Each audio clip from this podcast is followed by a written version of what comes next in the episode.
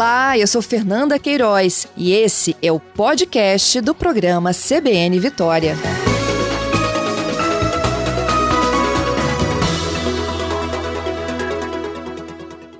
Bom dia, deputado. Bom dia, Fernanda. Bom dia, ouvintes da Rádio CBN. Bom, deputado, o senhor retoma né, a administração municipal de uma cidade que o senhor conhece perfeitamente. Eu queria que a gente conversasse então sobre o que, que o senhor vai fazer de diferente, né, depois de uh, estar agora neste momento, né, num, num, cargo no legislativo, voltando a administrar o executivo. O que, que o senhor encontra de prioridades e desafios? E a gente vai conversando também aqui com a ajuda dos seus eleitores que estão conosco agora. Obrigado. Primeiro eu quero agradecer a Deus e, e agradecer a população da Serra por estar me dando essa nova oportunidade. É, fui prefeito, na verdade, três mandatos. É, diria que tudo que foi aplicado naquele momento, que os desafios eram diferentes, é, não se aplica mais neste momento. Até a própria gestão que está terminando agora se fosse a nova gestão para poder superar os desafios, deveria também mudar o modelo de gestão para a cidade. Os grandes desafios nossos, o maior de todos, é a pandemia, que a gente ainda não tem é, ideia quando ela vai terminar e, e, os impactos de fato que ela vai trazer no final dela, porque hoje mesmo, estando em andamento, nós já temos impactos extremamente negativos, né? não só da saúde pública, mas na própria economia, na, na redução de emprego formal, no aumento do empobrecimento da população, automaticamente o aumento da desigualdade social e, juntamente com isso, uma necessidade que o setor público agora, com menos recursos, possa oferecer mais serviços e com maior qualidade. Eu acho que esse é o grande desafio. Nós vamos assumir uma gestão, e não é só a Serra, no Brasil, vai ser assim, de uma forma generalizada, a gente vai ter uma perspectiva de receita menor e um comprometimento maior da receita com operações de crédito que foram feitas pelos gestores anteriores. Tem uma ideia, só a Serra é quase 380 milhões de reais de operação de crédito foi feito é, para investimentos que a Serra recebeu nos dois últimos anos e daqui a exatamente um, dois meses, começa a se é, realmente pagar isso, que tem 10 anos é, para poder saldar esse compromisso. Então, é um momento novo. Eu acho que a gestão pública exige dos novos gestores é, não somente que ele se inove, se modernize, mas também que coloque uma equipe com essa nova visão de gestão pública, reduzir o tamanho da máquina, né, reduzir o número de secretarias, reduzir o número de cargos de confiança, investir mais em tecnologia na gestão pública, conectar melhor a população à cidade, é, desburocratizar é, algumas ações do município, como Código Tributário, Código de Postura, Código Ambiental, é, de fato que possa facilitar a vida de novos investimentos, fortalecer o empreendedorismo. Então é um desafio novo e eu me preparei para esse novo desafio, mas me preparei não com aquilo que eu apliquei naquela época, mas com esse novo modelo de gestão que vai exigir dos novos prefeitos no Brasil todo. Uhum. O senhor é médico, né? E o senhor começou falando aí sobre o desafio da pandemia. A Serra, assim como Vila Velha, tem hoje a maior concentração de casos de Covid, está a partir de hoje também, né, no risco moderado deputado. E a população é, clama muito né, por, pelo atendimento básico, pelo acompanhamento do médico da família, por uma assistência inicial para que a situação, principalmente aí da Covid, né, não se agrave. O que, que isso muda na gestão da saúde para garantir esse atendimento, essa assistência? E o que, que o senhor enxerga aí de desafio também para a pandemia no verão? É, olha bem, é, em relação à pandemia no verão, nós, vamos, nós temos que respeitar e orientar todos os protocolos é, de orientação do Ministério da Saúde, de orientação do próprio Secretaria Estadual de Saúde, de forma que a população se conscientize da necessidade de cumpri-los como afastamento, né, como, de repente, a não aglomeração, é, entre outras ações. Mas eu diria que na relação ao atendimento da saúde, eu creio que a Serra precisa é, fazer alguns investimentos. Talvez a gente ficou um pouco preocupado, e eu lembro que eu inaugurei do Azul, porque a Prefeitura entregou a terceira agora, mas a gente ficou mais focado no plano de atendimento e esqueceu da atenção primária. É bom lembrar que um paciente, quando vai para a UPA, e 80% deles que vão à UPA, eles poderiam resolver seu problema na atenção primária, o custo do atendimento dele é três vezes maior do que se fosse na atenção primária. Lembrando que ainda dá muito mais comodidade e conforto ao paciente ser atendido na sua própria comunidade. A Serra tem 39 unidades de saúde espalhadas pela cidade.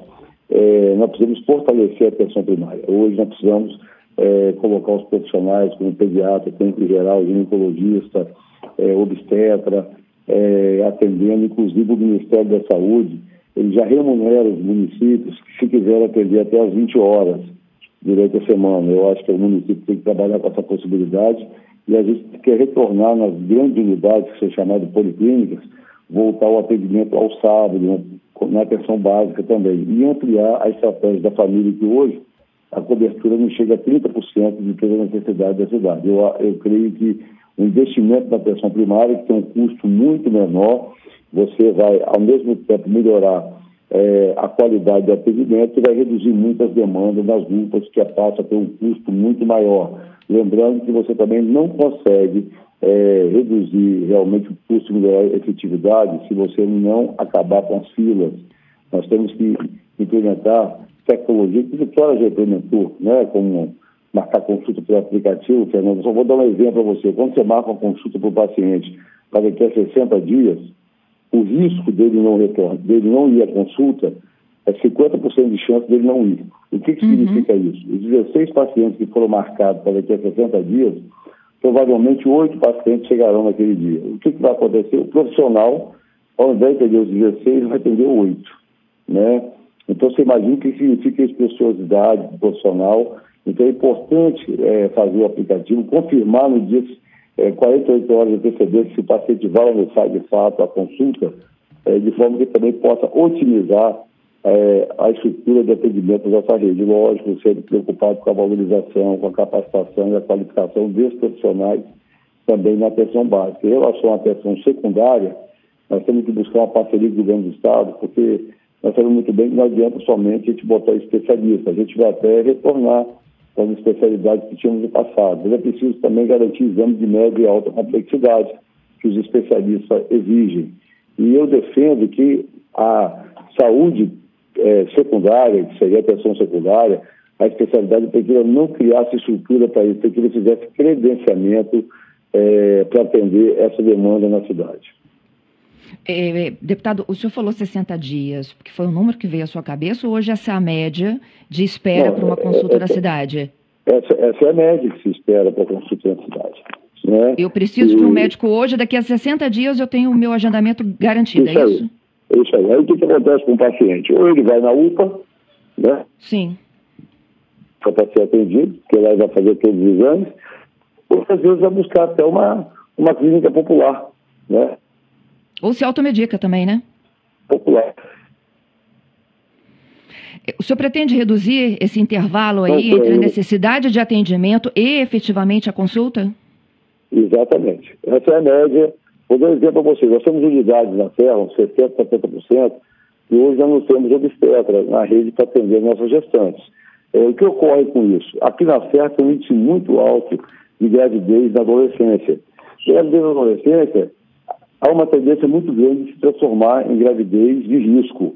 Né? E, e, o que, que acontece? Ao, ao, ao, não ter um atendimento, acompanhamento regular por parte do obstetra, é bem provável que essa paciente vai ter que ser atendida na maternidade é, com gravidez de risco, que terá, além de colocar em risco a sua vida e do filho, também terá um custo muito maior é, para atendimento a esse paciente que não teve um acompanhamento regularmente na atenção básica. Uhum. Vou voltar aqui, eu acho que eu tive uma interferênciazinha quando eu perguntei. O senhor pretende reduzir esse tempo de 60 dias? Nós temos que, nós temos que reduzir isso. É, atendimento da atenção primária, ele não pode passar de 7 a 10 dias. Porque senão o paciente ele vai necessariamente na UPA, porque nós temos na Serra três UPAs que funcionam 24 horas e 7 dias por semana.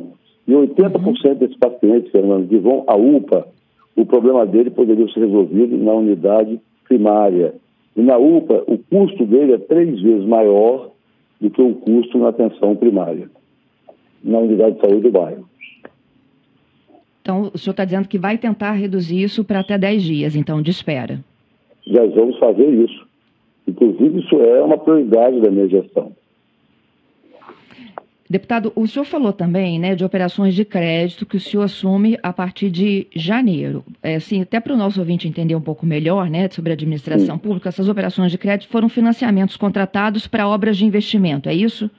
É, exatamente. Olha bem, em 2017, para 2017 para 2018, o governo federal abriu uma linha de financiamento chamada Finísia, um dinheiro, uhum. recurso do Fundo de Garantia, que foi operado via Caixa Econômica Federal e Banco do Brasil. Como é que funciona isso? Não tinha um projeto específico para investimento. Tinha que ser para investimento. A definição do investimento era o município que decidia. Mas é, como, é que, como é que funciona isso? É, tinha dois anos de carência e essa operação feita, ela é consignada é, ao Fundo de Participação dos Municípios. Isso quer dizer o seguinte: a cada mês, quando o fundo de participação do município entra, vem automaticamente deduzido a parcela do financiamento que tem 10 anos é, para pagar e com certeza é, agora no mês de dezembro é, vence o prazo dos dois anos de carência. Qual é a preocupação que a gente tem com essa aplicação? Essa aplicação ela foi feita para muitos prefeitos, muito mais para melhorar a popularidade dele do que os investimentos, de fato, que poderiam ter retorno para o município, seja na área, do, da área é, social ou seja na área econômica. Né? Então, assim, eu, eu não vou afirmar, mas, assim, a aplicação foi muito pulverizada e, com certeza, é, o impacto de, retorno disso, tanto econômico quanto social, eu não sei ainda mensurar para você. Uhum. Então, o senhor falava né, que por conta dessas operações de crédito, o senhor vai trabalhar com uma receita menor e que vai ter que fazer importantes ajustes. Me disse, inclusive, que vai reduzir a máquina, número de comissionados, secretaria. Eu sei que hoje é o primeiro dia, né, depois do resultado das urnas, mas o senhor já tem alguns números que possa antecipar para os nossos ouvintes? Oh, olha bem, eu não tenho os números ainda. Não, de secretarias? A tendência é. nossa é reduzir secretarias e cargos em pelo menos 35%. Nós definimos, Fernanda, é, quando nós fizemos um, um novo projeto para a cidade, definimos a Serra em quatro eixos, né? Uma cidade humana, inteligente, criativa e sustentável. E a gente quer fazer as secretarias é, alocadas a esses eixos, né? Então, nesse, nesse movimento, e aí a Universidade Federal, o IFES, né, o próprio FINDES me ajudou muito na construção dessa proposta, é, a gente vai reduzir secretarias, vai reduzir cargos de confiança, de forma que a gente possa também melhorar e, e dar resposta mais rápida à população. Para você ter uma ideia, entre é, a folha de pessoal com mais o custeio, isso representa hoje mais de 81% de todo o orçamento municipal. Nós não temos como, de repente, falar que a gente vai reduzir os investimentos nós temos, que reduzir o custeio da máquina e otimizar é, esses trabalhadores que com, comprometem 42% da nossa. Bom. Entendido. Bom, é, eu estou conversando com o prefeito eleito para a cidade da Serra, Sérgio Vidigal. Já chegam aqui algumas participações, prefeito, de eleitores aí da cidade, né? É, uma é, moradora da cidade, fala que é, como alavancar o turismo na Serra, uma cidade de praias lindas. A ouvinte é a Jânia, ela é moradora da praia de Jacaraípe. Ah, ela perguntando também sobre turismo, né, que no seu mandato anterior, o senhor chegou a mencionar um projeto de teatro que ia contar, inclusive, com o um projeto de Niemeyer. Em que fase está, se ele seria retomado ou não? Quer é, responder a Jânia agora? Deixa eu responder. Posso responder? Sim, claro. Pode, Fernanda? Ah, tá Pode. bom. Olha bem. É, primeiro, quer dizer para a gente o seguinte: em relação ao projeto de Oscar Niemeyer, é um projeto que ele fez para nós daquela rótula do Velho Silva. Né? Na verdade, o corredor de ônibus continuaria passando ali e da rótula seria é, chamado Memorial Metropolitano. É, lógico que seria uma obra que a gente estava tentando buscar uma parceria pública-privada, né? porque é uma obra de investimento razoável e lógico que de atratividade muito grande e viraria referência da região metropolitana como um todo. É, essa, é, esse projeto está paralisado. Lógico que a gente vai retomar a discussão do projeto, apesar que eles começaram a obra lá da rótula do Délio Silva, né? É, e, e, a gente tem que rever como é que isso foi feito, porque também não pode parar a obra da rota, porque também é uma operação de crédito que a prefeitura fez de 40 milhões de reais. E também a gente não pode negar também que é uma obra importante para a mobilidade urbana da cidade. A gente vai ver como é que se adapta o projeto àquela região. Outro projeto Jacaraípe, é, na verdade, era uma arena cultural e esportiva Riviera. Né? A prefeitura foi lá e refez o projeto e tirou o teatro e a área de eventos do projeto. Porque Jacaraípe, é, na verdade, ele precisa de ter atrativos para fortalecer o turismo. Né? As nossas praias, apesar de serem bonitas, mas a gente tem alguns problemas importantes de Jacareí, alguns desafios que está tendo que vencer. Primeiro, a segurança pública. Você não tem como é, trazer turistas, trazer investidores para uma região que ninguém tem a segurança é, de, de, ir e vir. Eu vou dar um exemplo. A nossa orla de Jacaraípe tem que ser revitalizada, mas é, hoje nós, moradores aqui da Serra, nós não temos coragem de caminhar na nossa orla de Jacaraípe à noite. Como é que eu vou trazer o turista para cá? Então, nós temos que investir em segurança, isso é fundamental. É preciso fortalecer as nossas atividades, seja esportivas ou culturais, aqui dentro, aqui dentro da região, e temos que fazer obras estruturantes. O governo do Estado, em 2012 para 13, ele ficou de fazer a obra do contorno de Jacaraípe. Essa é uma obra que vamos cobrar do governador Renato Casagrande, porque hoje a, AD do SAAD, que é a rodovia 010, ela corta dentro de Jacaraípe. Então vamos precisar fazer o contorno, é, é, o contorno de, de, de, Jacaraípe para poder criar obra estruturante. Então, para Jacaraípe se tornar, se fortalecer como, como uma atividade turística importante, nós que colocar equipamentos aqui para atividades esportivas e culturais, temos que melhorar a segurança aqui da região e essa obra estruturante para tirar a rodovia de dentro de Jacaraípe, que acaba inibindo aqui o nosso crescimento. Uhum. Bom, prefeito eleito Sérgio Vidigal, vamos a outras participações aqui. É, o Wagner pergunta sobre investimentos que é, liguem um trecho né, da BR-101. Foi uma proposta do senhor municipalizá-la, não era isso? É, olha bem, em, dois, em 2000, Fernando, nós temos um planejamento estratégico da Serra para 20 anos. E naquela oportunidade, é, nós definimos da necessidade da obra de contorno do Mestre Álvaro, porque uhum. o, a BR-101, que foi muito importante para a Serra lá no passado, ela estava a começar a ter problema na mobilidade urbana da cidade, porque a quantidade de veículos era muito grande já naquela época. Então, a obra hoje de contorno do Mestre Álvaro, que é uma realidade, eu agradeço muito a bancada federal, que tem nos ajudado muito, que são todos os recursos que estão são emendas é, impositivas é, de bancada, é, a previsão dela é entregar agora 2022. É, e creio que ela será entregue sim em 2022 pela aceleração que está a obra neste momento. É, o que, significa isso para a Serra? Primeiro, vamos deixar de 55 mil veículos que cortam a cidade estarão passando por fora da área urbana da cidade. É, segundo, é que essa região se transformará também numa, numa região de atividade econômica importante, principalmente na área de logística, na área, na área do polo industrial, fica um pouco bem afastado da, área, da malha urbana da cidade.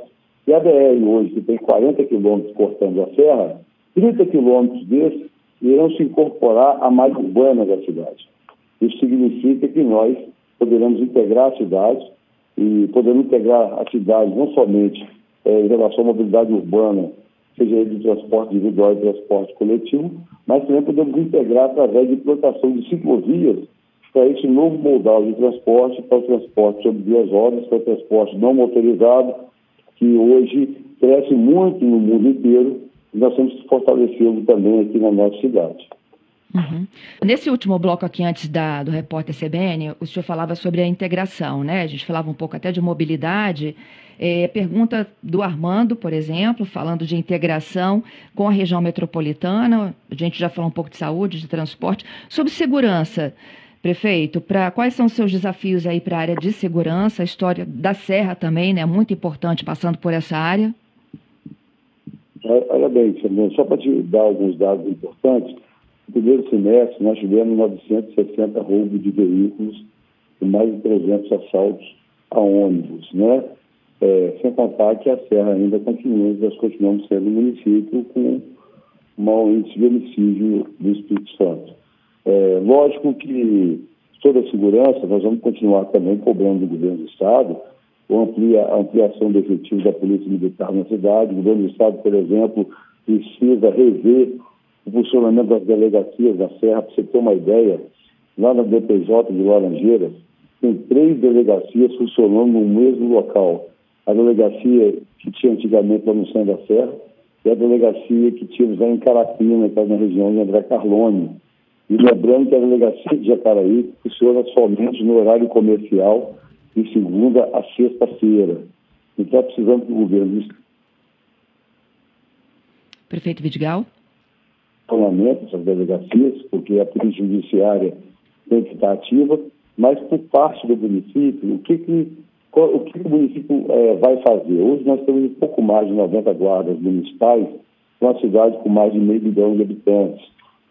Uma das propostas nossas, primeiro, é ampliar o efetivo da Guarda Municipal. De forma, em 2016, a Prefeitura fez um concurso público abrindo 170 vagas, é, e hoje temos um pouco mais que 90. Nós vamos é, chamar o restante para complementar os 170 vagas e vamos preparar o concurso, é, porque a previsão da Serra para poder fazer uma cobertura razoável, nós teríamos que ter pelo menos 300 guardas municipais.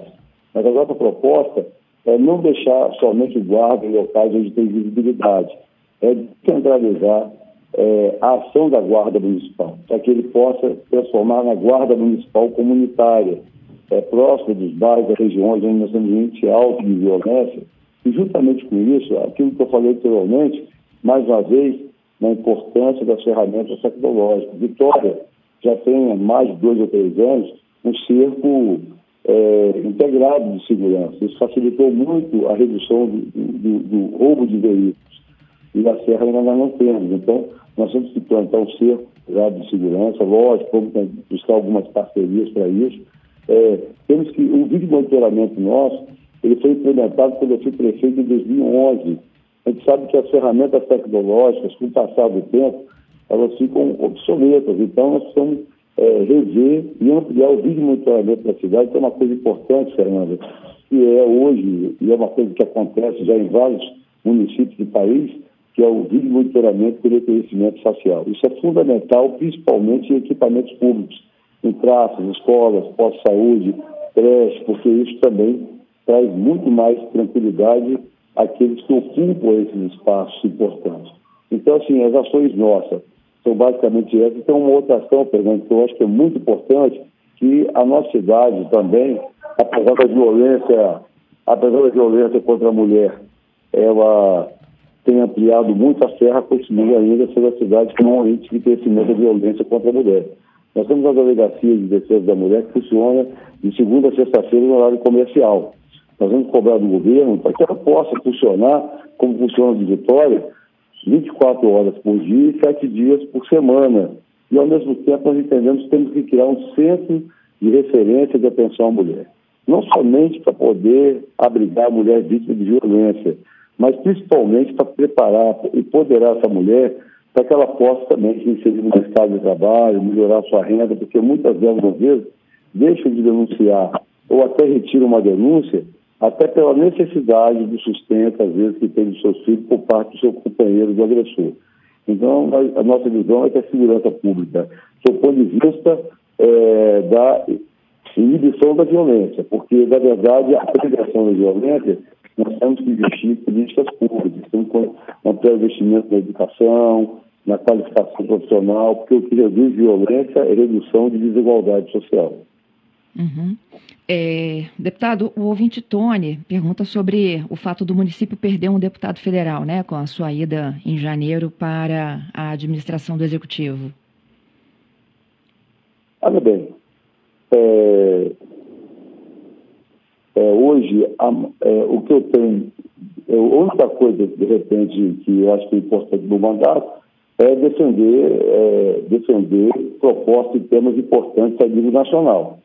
Né? Eu diria que temas importantes a nível nacional, lógico, os deputados federais têm uma influência grande, apesar de ser 513. Do seu ponto de vista local, é, eu diria que o desafio que a cidade tem ela é muito maior do que aquilo que eu posso ajudar a cidade como deputado federal. A cidade, né? Porque são 10 deputados federais que Espírito Santo inteiro. Então, o deputado federal ele não é deputado federal de uma cidade. Ele é deputado federal representando o Estado e automaticamente discutindo os temas nacionais que são fundamentais. É, mas eu creio que a importância da minha decisão, que eu acho que é mais importante para a Serra do que para mim, que é muito mais cômodo ser um deputado federal, é, eu acho que a importância é que eu vou deixar, de repente, de, de trazer de mim emendas individuais é, 10 a 12 milhões por ano e vou passar a administrar um orçamento de um bilhão e meio que precisa é, ser melhor utilizado, melhor administrado e, a, e, a, minha capacidade de articulação com o governo estadual e também é, com a própria bancada federal, porque as grandes emendas é, da, da, bancada, da, que vem do federal, são emendas de bancada. E aí essa articulação que eu tenho me permite que a gente continue trabalhando, que a bancada federal continue contribuindo com a cidade. É, eu creio que, sob o ponto de vista dos temas nacionais, é, é uma, é uma coisa que, que talvez tenha um impacto menor, mas tem, até porque o PDT é um partido que todo mundo sabe qual o posicionamento do partido em relação aos temas nacionais, principalmente relacionado ao governo federal.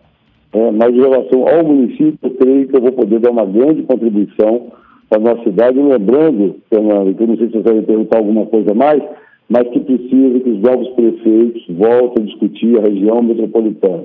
Uhum. Não podemos ficar a região metropolitana no papel como está até hoje. Discutir concessões só dá para discutir com a região metropolitana. Discutir investimentos importantes, estruturantes, tem que discutir como região metropolitana. Mobilidade urbana, eu posso resolver o problema da minha cidade mas não resolve o problema metropolitano. Então, acho que são desafios importantes. Os novos gestores, os novos prefeitos deverão colocar na sua pauta a, a volta e retorno do debate da região metropolitana. Prefeito, a última pergunta minha é sobre a transição. O senhor já tem equipe? Como é que vai ser essa transição? O senhor já conversou, inclusive, com o atual prefeito, Aldifas? Não, eu ainda não conversei com o prefeito, porque hoje eu estou terminando uma reunião para para montar uma equipe de transição é, que não será com nenhum tipo de, de, aliado político, será com profissionais, com auditores, é, que evidentemente deverão participar, porque a transição tem um período muito curto, 30 dias, e a partir daí eu vou informar ao prefeito é, quem é da prefeitura que pode é, deixar ter acesso a essa equipe para discutir a, a, essa transição, que ela é fundamental, porque a gente, nas outras eleições, normalmente o segundo turno acaba no final de outubro. Uhum. Nesse caso, nós só temos mais 30 dias. Né? E 30 dias num momento muito difícil, com quebra de receita, com a pandemia em cima aí, né? Então a gente vai precisar ter dados importantes, bem fidedignos, para que a gente possa realmente, no primeiro dia de gestão, poder começar a implementar essa ruptura, não é ruptura é, com a política, uma ruptura de gestão pública que os gestores terão que fazer nos próximos quatro anos, porque senão ninguém conseguirá governar e levar resultados para a população. É ruptura mesmo? Ruptura com o atual prefeito? Não, ruptura com o modelo de gestão. No bom sentido. É, é bom sentido. Modelo de gestão até, até do meu modelo que eu apliquei lá atrás. Né? Eu acho que os novos gestores hoje, ou eles fazem a ruptura com aquele modelo antigo que nós tínhamos, ou a gente não vai conseguir governar é, com esse novo cenário é, para atender a expectativa da sociedade. Queria te agradecer, deputado, pela gentileza. Eu sei que o senhor tem muitos desafios aí nessa segunda. Obrigada pelo tempo e pela entrevista, viu? Eu que agradeço, Fernando. Um bom dia para você, um bom dia para os ouvintes da CBN.